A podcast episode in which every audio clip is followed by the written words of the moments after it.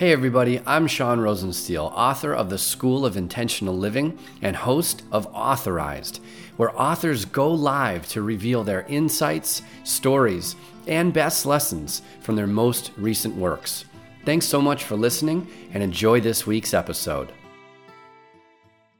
I'm so excited to have with me here today Dr. J.J. Kelly, author of Holy Shh, My Kid is Cutting.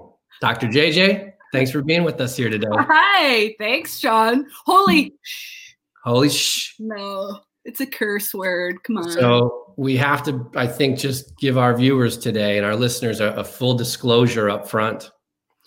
I've had a few chances to connect with Dr. JJ, and I may lose my clean lyrics badge here after this interview. So get the kids out of the room, put your headphones on, put your earmuffs on. Because, things could get interesting during this interview. So there's your for, fair warning, right? And I told Dr. JJ that for every time she uses foul language, is what I'll call it, you go ahead. he owes me a quarter. So if you're sitting there and you're tuned in to the live interview, be sure to just tally these up in the chat so that I know what kind of an invoice I need to send her at the end of this interview.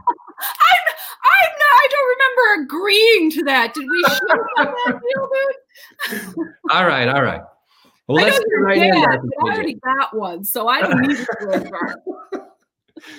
All right. So your book, Holy Shh, My Kid is Cutting. Uh-huh. Tell us a little about that. Okay. Uh, well, I have a specialty in working with teens and young adults. And for years now, I mean, 16 years, uh, when a professional in the area gets a kid that's cutting themselves, they're like, oh boy, mm, go to JJ. So I, you know, the fact that I also specialize in dialectical behavior therapy is why I get the self harm, the people who self harm. And so it's basically a parenting manual. Um, I work with the kids, but now I got the skinny, you know, they tell me everything, but they don't tell their parents. So I wanted to, you know, give the parents some backup in how to build a plan to stop self harm with their kids. So, what was the body of therapy you just mentioned? Dialectical behavior therapy. Got it. So, can you tell us a little bit about that?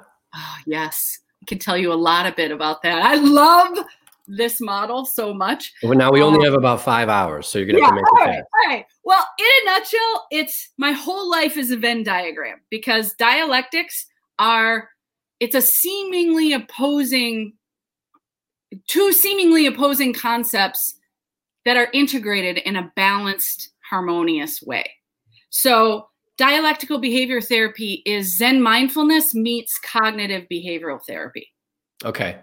And, you know, we have Venn diagrams throughout, like reasonable mind, emotion mind. And then that middle path is what we call wise mind. This is Marsha Linehan, Dr. Marsha Linehan's stuff, coupled with Thich Nhat Hanh's uh, Miracle of Mindfulness. So Cool. it is so awesome because it gives people the tools, very practical tools to use in their lives and then create the data that gives them buy-in. Like it's not just me saying it. I teach them the skills. I'm like, go try it, and they're like, "Mm, yeah, okay, well, we'll see. Because Right. many of them have been to therapy before, you know, and a lot of times it doesn't do anything as far as change. So then they go and they try it, and when it works, now I got them. They got buy-in. Now they're willing to risk trying other skills, and then we just build the toolbox and off they go. And I watch in eight weeks, which is like no time at all in therapy dog years. You know what I mean? It's fast. To see that kind of change, marked change, where like their parents or their partners, if it's an adult, they comment. A couple weeks in, they start unsolicitedly commenting on the change.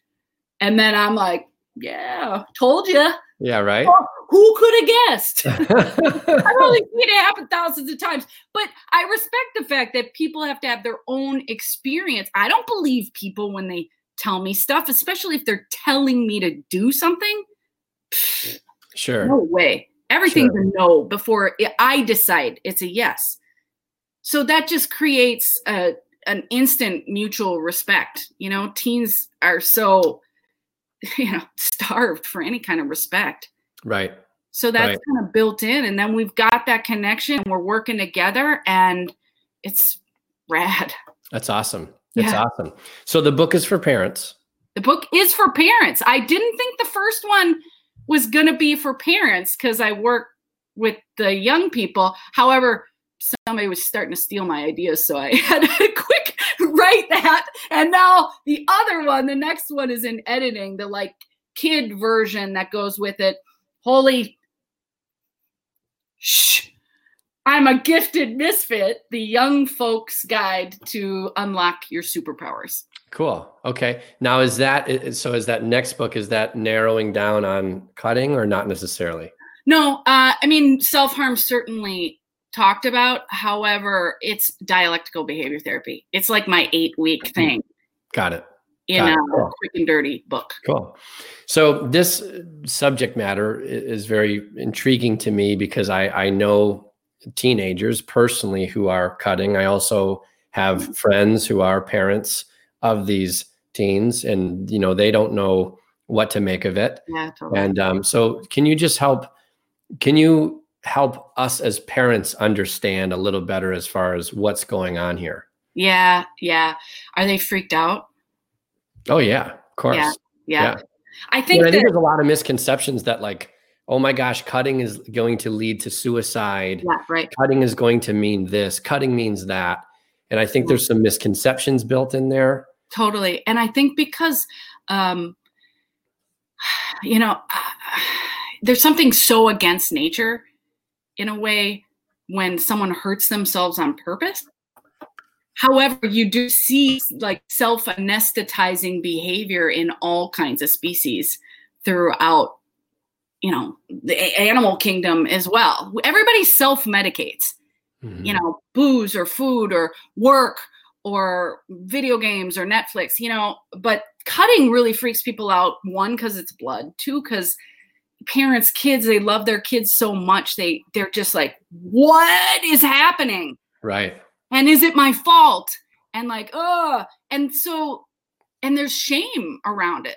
There's shame for the person who cuts themselves. They they try to hide it, you know, and the parents have shame about, oh, my kid is doing this. I don't know what to do. I don't know understand this, and that. Right. So I think that that shame has this like built-in secrecy where it never really gets properly addressed because it's so taboo, right?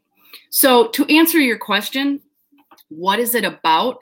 It is about lacking the tools to healthily and effectively regulate emotions. Mhm. So if cutting didn't work, people wouldn't do it. And when I say work, I mean it just it brings the emotion back to a calmer level in that moment. However, then the the shame starts sneaking in like right away. So people that cut themselves, they know that it's not a sustainable, healthy way to regulate emotions, but they don't know what else to do. So that's what I do. I teach you skills instead of that. And there's another thing too. I go right after it. Like I have one conversation, kind of only one a lot of times, which is surprising to people, even clinicians. I will go after it. I will not back away from the cutting. We talk about it way out in the open. And then I almost never mention it again. Hmm. Like not reinforcing. The elephant's out of the room now, and now we can get to the issue. I mean, you can bring it up and we'll talk about it. I've demonstrated that I'm not afraid to talk about it. I just don't get in the habit of reinforcing negative behavior. Sure. So it's not off limits, but now we're going to focus on the skills that I teach because that's the stuff that's healthy and effective. And you know what? It works. 99% of the time, it works. The cutting just goes away quickly. Quickly. So is it replaced then with a more empowering behavior, a more healthy? yes. So, so okay, so two questions. You know, when I was growing up, I'm I'm close to 40. I don't think cutting existed. If it did, I wasn't aware of it. It definitely existed. It did. Oh, Okay, my- 'cause- it wasn't called that. It wasn't called that. Was it called alcohol? That's the self-medicating, but self-harm. I mean, that is self-harmy, depending on the amount. That's different, though. Yeah. there's some age-appropriate binge drinking times, undergrad, that kind of thing. But um, but cutting was happening. You Hmm. just didn't know it, and thankfully for you. Right. But Right. yeah, it was happening. So, so ha- is it growing more popular as that coping mechanism, or is it? No, it's just more in the public eye. Like child abuse never Yeah. was talked about once upon a time. It doesn't mean it wasn't happening. It yeah. means So, that so it it's always happened. There's to talk about. yeah. There's there's more awareness around that subject now. Yes. Interesting. Interesting. Okay. So what are so the other question then would be like what are some of these other I'm curious, but what are some of these other behaviors that people, you know, because they're they're getting into a vehicle, they're going from point A to point B, and they're using cutting as the vehicle potentially.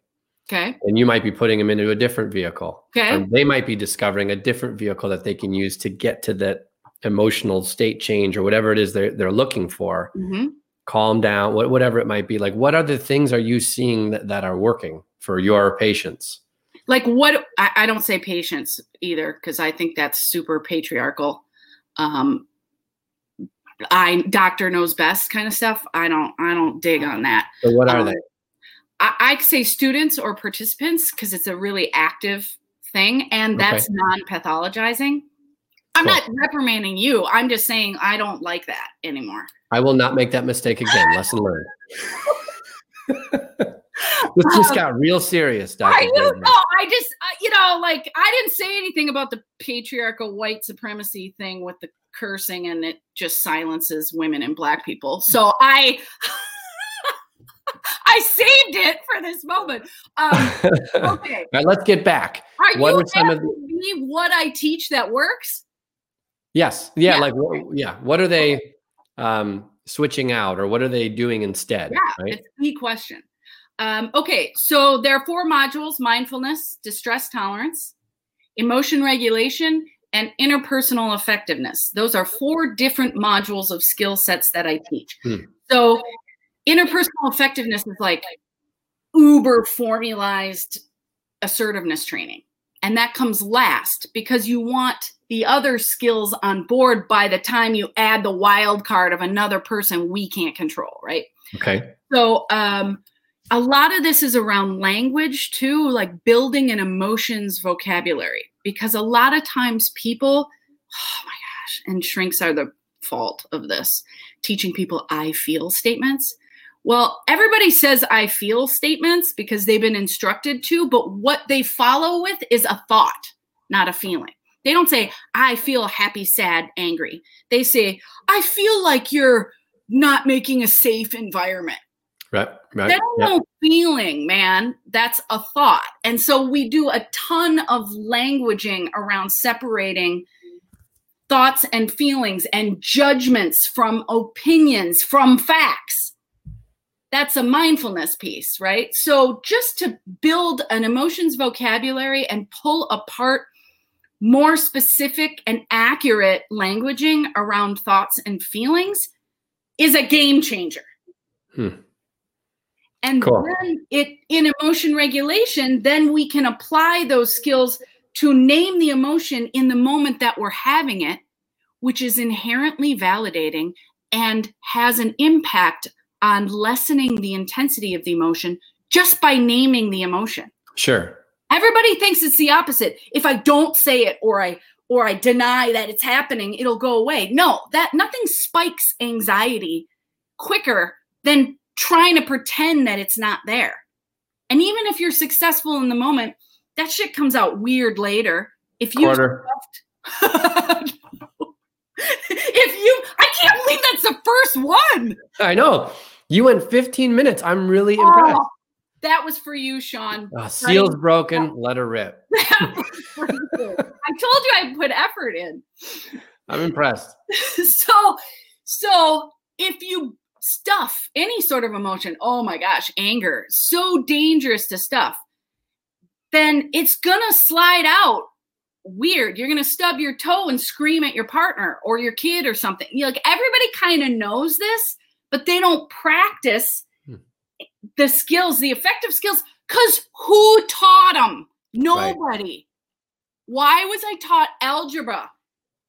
Why wasn't I taught emotion regulation in high school? Because that algebra ain't coming in too handy these days. Right. You know what I'm saying? Right. So that's my dream is to get it taught in elementary school, middle school, high school, so we can get ahead of all this pathologizing, all the meds, the over medicating of people whose brains are still growing.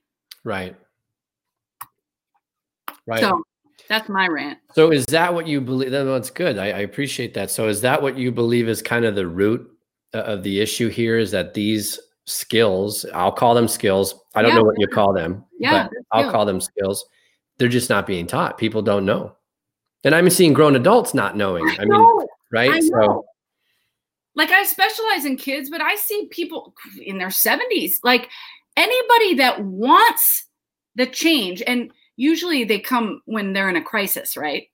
Which right. I would love to get ahead of it because I I mean, I'm good at this and it's still easier to meet somebody when they're not in crisis and learn who they are so that when the crisis comes, I know what their baseline is. But that's often not how it works. They're in crisis, they come in, they're, mm, you know, like exploding or imploding or imploding, whatever. But I would love to get ahead of it. If these skills, these tools, coping tools can be taught preventatively. Yeah, proactively too. Yep. Yes. The whole thing is super active, super proactive. And giving it to them so they can go away and live their lives. They're not in therapy for years and years and years. That's expensive. And when it's not effective and it's expensive, what the right. hell are we doing? And the the meds thing just makes me nuts. That is, you know, I get when I get kids coming to me on eight different meds and a handful of diagnoses, mm. like what? What are we wow. doing? Just adding it? Wow. And I, I got one guy, one psychiatrist that works with me to get them off. Wow. They won't take them off because you know you take them off if they suicide you know like they're worried sure. about that and i just like it's slow suicide anyway it's not just about keeping the kid alive it's about helping them learn how to build a life that's worth living that's fulfilling that's joyful. Sure. I love that. An adult zombies walking around like right. how about we shoot a little higher toward like joy instead of just existing? Right. I love that. Yeah i love that. Okay, so this book is empowering parents with the information they need to just kind of understand what's happening a little bit better or yes, that yeah. and what to do. Um, I, I they need to write a contract with their kids of any age. What are your expect what are our expectations of your behavior, your grades, your if you work outside of the home, your part time job, um, your chores. Uh, here are the expectations. Here are the privileges that you will earn with that, which by the the phone is a privilege, by the way. so here are the privileges, and if you don't meet expectation, here is here's a list of the consequences. And it's just backup for parents. And I'm super hardcore, so they they can do anything up until that point. You know what I mean? Right. It, the contract is based on their family values, not mine. But if they have a, a doctor backing them, they can be as hardcore as they want to be, sure. which I actually think is better for the kid.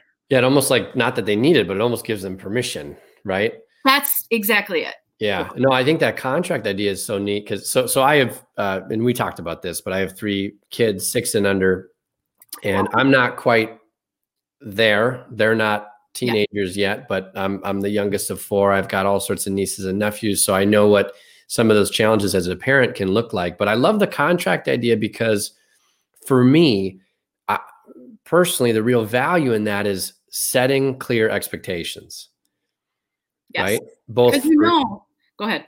Yeah, I was just going to say both for us as parents, but also for them as children. Yes, right? exactly. And and because you know they're going to be like, you didn't say that oh, really? Because page two of our contract says it right here. I mean, Right. you know that shit's gonna happen. And then and then the parents, you know, the parents often in the Bay Area at least, um, they flake out on consequences and punishments because they feel guilty.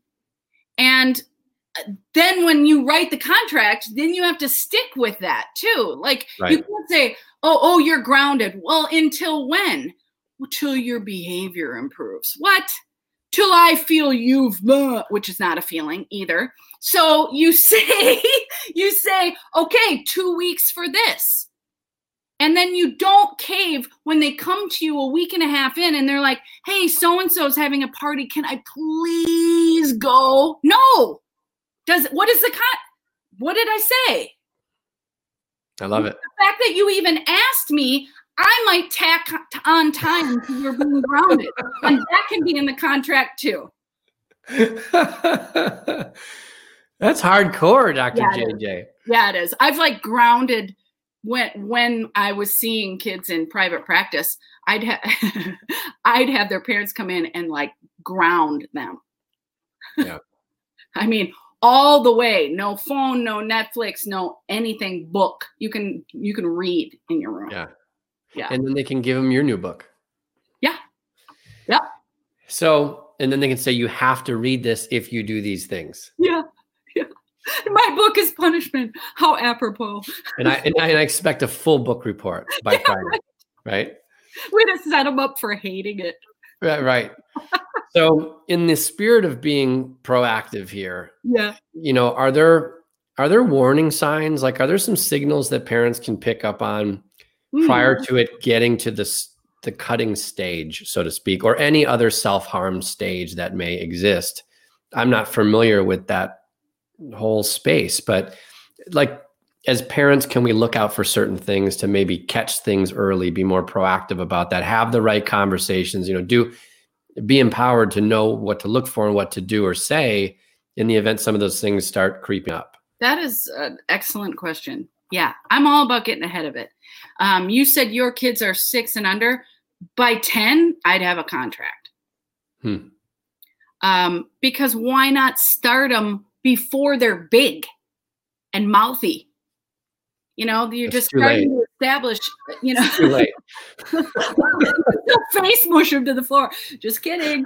Um, you, know, you open the lines of communication. You're demonstrating healthy, open, appropriate communication, which is key to answering your question, which is how do you know? Well, you've established communication about emotions. Your family has a way of discussing words happy, sad, ashamed, because people hide in shame. They are going to have academic pressures that they stuff. They're going to not tell you about it even before they're at an age when they're purposely not telling you about it. They're not Sure. going to know how to talk about that academic stress. And if it's already established by the time puberty hits that the family speaks openly about feelings, like sure dinners, yeah it's, it's normal i don't know any other way right? right yeah And it's it's not how was your day because it's like it was school, it sucked. yeah Name three emotions you had today. You know, ask better questions as parents. love it hang out with the scary answers. You want your kid to tell you the scary stuff. And a lot, even though inside you're like, holy shit, holy shit. You don't, you know, your impulse is, I don't want to. But ultimately, the big want is communication with your kid so that they don't, you know, just up and run away right someday or like angry drink at a party in high school, you know, like, i don't know what that's all about yeah, right, right. no no experience with Nice that people don't angry drink. I just do anger, so I have. I'm always happy, but, but I've watched kids get hospitalized. They don't even normally drink, but they're pissed off and they're nice people. They haven't been taught how to deal Right. healthily with pissed off and validate that emotion. So they go to a party and they pound, not happy pound, and then they end up hospitalized. right escape pound yeah yeah you know when that's got a motor on it, pissed off kind of Sure. to the lips kind of shit, you Sure. know? That's like kerosene on a fire. Yeah. Right. Right. Yeah. And anger anger is usually at the root of cutting specifically. You got to look for anger and fear. If I was going to say, isn't usually like fear the root of all anger? You know, is what I've learned. I I think of that I try to honor them separately because I think it's less overwhelming to know the personality and the behaviors that go with each sort Okay. of emotional realm. You can do it however it works for you. Um, I do think that stuffed anger causes panic attacks a lot of times. So I appreciate what you're saying that fear and anger often are intertwined. Yeah. But anger, I I mean, fear is the survival one, right? Um, anger is the one that signals to us that our boundaries are being crossed. Hmm. And that's an important distinction and important to honor. Most people shy away from anger expression because they all think it means blowing up and cursing somebody out, ramming somebody with your car. Sure, that happens, but that's this end of the pole. Like they're much like the dialectic, we're looking for the middle path. How can you express your anger that matches your values? For me, I can easily be like, you know what? We got to, I got to continue this conversation later because everything you're saying is pissing me off. So I'm going to go take a few deep breaths. And I'll come back in five minutes and we'll do this again. Like you can do a powerful expression of anger that's authentic without it being abuse. Sure. And people don't get that. It's not it's not easy to do though because like that's a habit you also need to build, right? Because it's not easy to have that awareness to catch yourself before you go over the deep end At first. at first. Sure. have- It's totally easy. Right. Yeah. And No, I it's love an easy concept, but it's difficult to practice when you're undoing, you know, you're cranking the wheel the other. Exactly. Yeah. Simple, not easy. Right. So I love what you said though about talking about bringing more emotions into the communication, into the conversation. I mean, one of the things that I appreciate so much about my kids, because obviously they're the best. Yeah. is Oh, yeah. They're perfect little human beings. Yeah. Um, is they're so young and innocent, they do use emotion. Yes. Like they're so open and honest and vulnerable, and they just kind of come from the heart. They just say what's going on. And here's the hard truth is we train them out of that. That's what I was getting at. Yeah. So what's interesting is, again, I, this is so valuable for me, even though I'm not kind of where you and your participants are. See, I'm a quick learner. nice. Is I can role model the way. My wife can role mm-hmm. model the way mm-hmm. for them so that they have this normal, which is, oh, we always kept things open and honest. We always talked about emotions in our household because, you know, I know my upbringing was different. How many people do we, you know, know of? You know, the normal is kind of like we just suppressed that crap and we just bottled it up. Yep. Yep. Well, And all families encourage certain emotions and discourage certain emotions. And so you want to look back as parents, you want to look back at what what was that formula in your family? And then you can find your blind spots. And then you can go build your emotions vocabulary on the ones that were discouraged in your family of origin so that you have a holistic approach in your I mean go google a list of emotions, emotion words and catch cuz a lot of those are thoughts.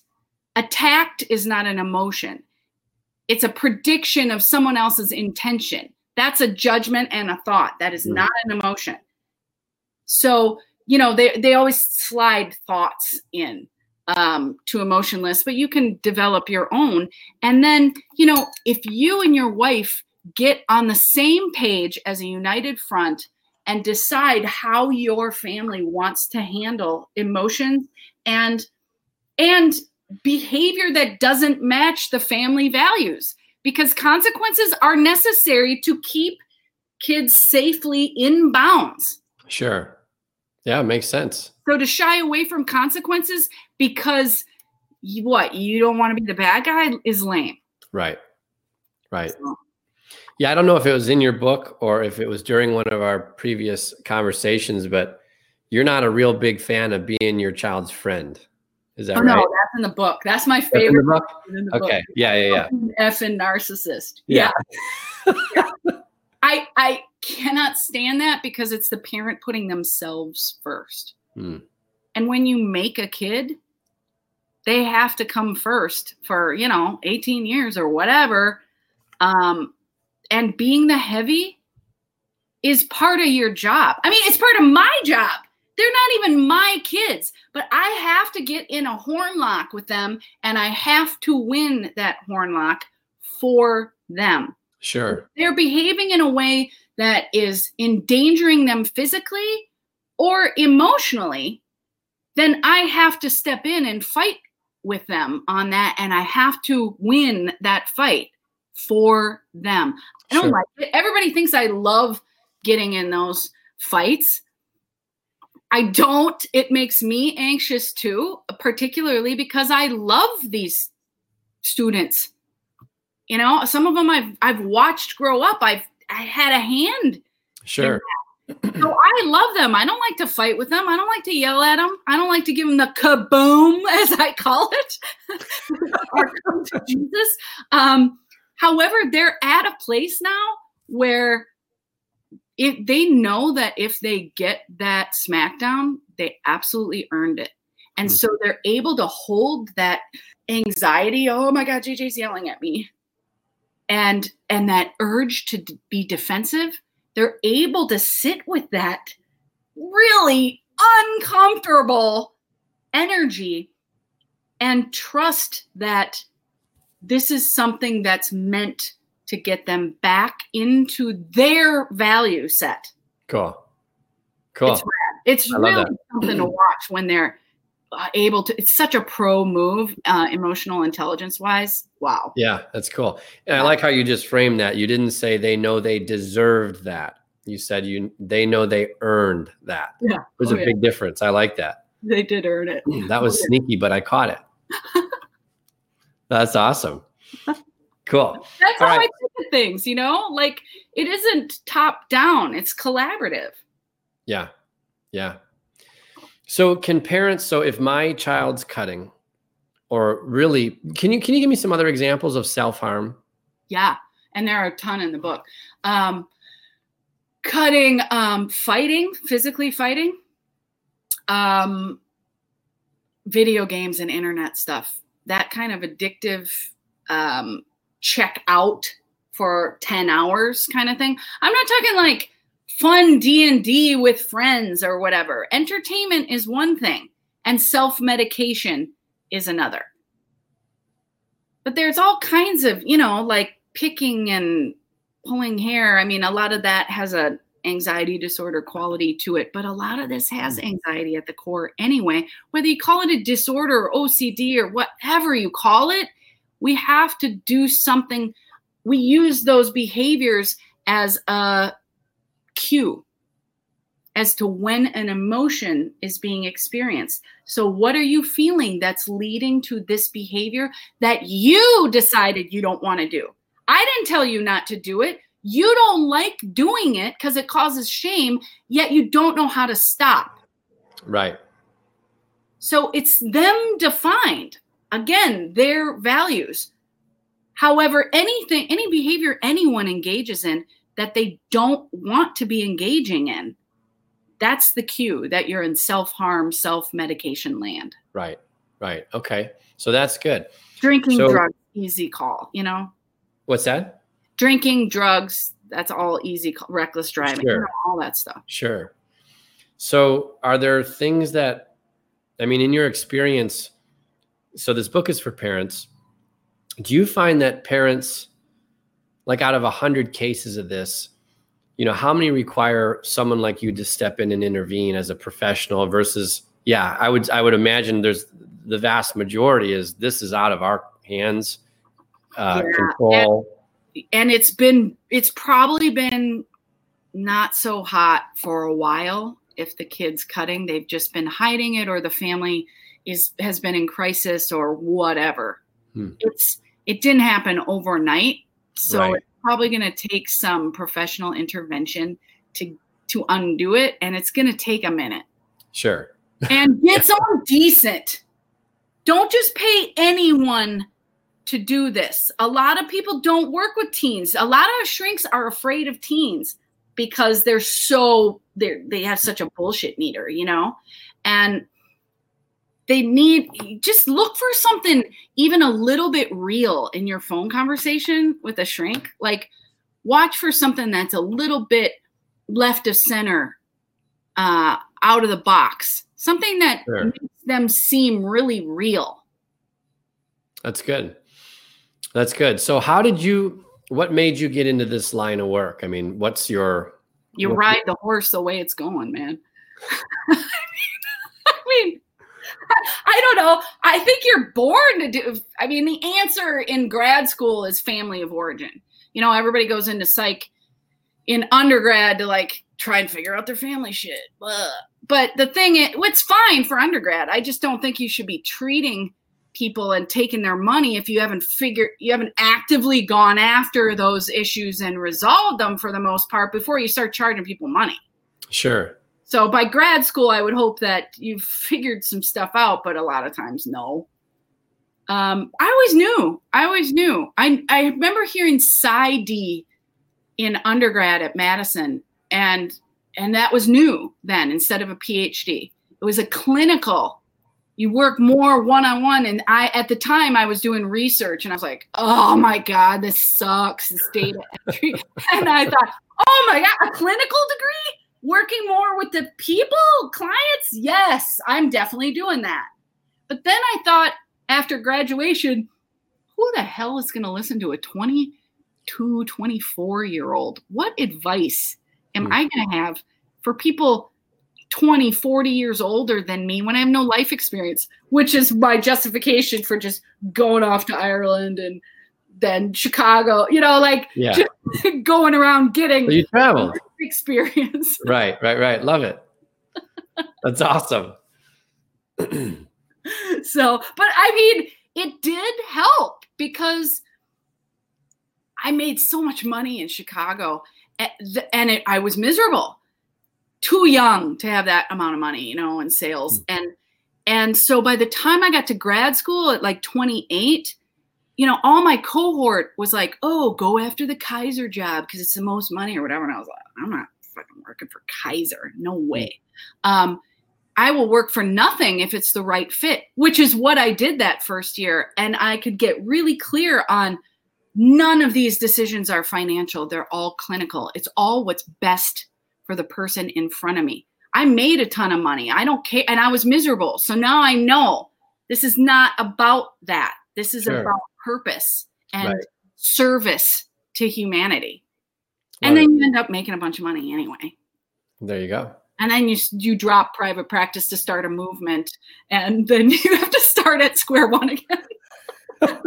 All entrepreneur. Yep, yep, I get it. No, that's awesome. That's awesome. So, where were you in Chicago? Because I'm from Chicago. Uh huh. Not, um, not St. Charles. Right. Yeah, I'm from out in the burbs, but I lived downtown for a, few, yeah, little I while. Lived, uh, I lived a couple places in Lakeview, Hyde Park, Southside. Cool. Uh, I even lived in Humboldt Park for like six months, but it got so hot with criminal activity there. They're like, I had red hair then. They're like, the cops would come to the, what's a good Irish girl like you doing in this neighborhood? I'm like, I moved in in the winter. I had no idea. My car got stolen and burned, set on fire like the first night. I mean, you're like, I'm just getting some life experience, officer. What's wrong with that? Totally, totally. Hyde Park was my favorite though. Cool. But you know, I I got a Chihuahua, and when I lived by Wrigley Field, nobody had Chihuahuas in like '98. By the way, do you know how many times drunkards would come out of a Cubs game going, "Yo quiero Taco Bell"? Remember when that stupid racist commercial was on? Oh my god! Oh my gosh! That's but, hilarious. So where are you now? You're out west. Yeah, I'm in Oakland. The okay. the only that this is the proudest I've been as a resident to a city since Chicago. Oh, cool. There you go. Yeah, That's nice. Rules. Cool. Yeah. Cool. Yeah, there's a real vibe there. Oh yeah. Yeah. Cool. Yeah, there's community. There's still community. That's awesome. Like San so, Francisco, it, that was awesome, you know, 20 years ago. But it's it's some of the heart has gone out of that, I think. Hmm. I hope I'm wrong. So you have a business there. Can you tell us a little bit about the business? Yeah, it's Unorthodox Inc. D O C S, and I called it that because these young wait, wait, unorthodox Inc. So the uh, got I just got it. Yeah. Cool. I like that. That's creative. Kind of like authorized. Right. Yeah, I like it. Yeah, yours is better, but I, I like it. Relationship with puns. Um, but these kids, I, they're not kids. I mean, like some of them are 30 and older even, but they used to be in private practice. You know, they were once patients and then I changed to participants.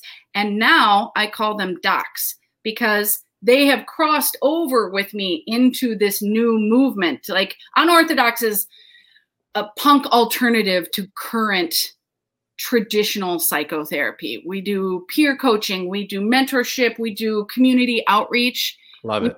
free Feels on Wheels, which is a, a mental health pop up. We we put signs up that are like free COVID coping strategies, and then wow. we sit out there and give advice in a socially distancing, uh, just give free coping skills out. Wow. They do it too because they've done this for so long now. They're more emotionally intelligent than any psych grad student, doctoral student I ever supervised. That's cool. Yeah. So they That's have cool. to teach. They have to teach Yeah. the younger people how to do it because they're so they're so there and solid. Right. I think that when you get full like that in who you are, you get whole. I think if you don't direct that energy out into the form of giving and service, it stagnates. Yeah. So that's what we're doing now, outreach. That's so cool. It is rad. So Yeah, that's so so they're cool. the docs. And that's also to try and mess with that patriarchal paradigm of doctor knows best, doctors are gods, doctors know everything. No, no, they don't. It reminds me of a very powerful quote, and I wish I could remember it. But I have a friend who owns um, a chiropractic practice, Uh-huh. and he's an incredible human being. He has a quote, and I think it's by Albert Schweitzer, if I'm not mistaken, and it's all about that the the patient knows that there's a doctor within them, Yeah. kind of oh, a kind of a thing. And I wish I'm paraphrasing, but um, the whole thing is like a good doctor empowers the doc within the patient type of a thing. And I just Yes. I read that I'm like, oh my gosh, you know. Um, totally, totally it. Because I'm an expert in what I do and I'm really good at it. And that doesn't mean jack if we're not working together because they're the expert on them. right. I can't know them without them allowing me to know them and to connect with them. And that Right. trust and authenticity is the only thing that is the foundation for healing. It I love that. Otherwise, I can be. Yeah. as- I think everything that comes out of my mouth is brilliant, but it doesn't mean anything if it doesn't resonate within the person I'm talking to. You know. You, you know how much everything coming out of your mouth is to me today so far? 75 cents. That's it. That's it. That's pretty good. That, Don't blow it. that is not pretty good. That is amazing. That is miraculous. I don't know what you're talking about. you have done the impossible. Maybe I should be paying you 75 cents Oh, for you your efforts. absolutely ought to be paying. You got to reward these efforts, you know, just a little bit at a time. Yeah. We reinforce behavior we want to continue. We're building a new habit. All right. So, where can we find your book? Where can we find you? Okay. Um, you can find everything kind of at drjjkelly.com. That's the website.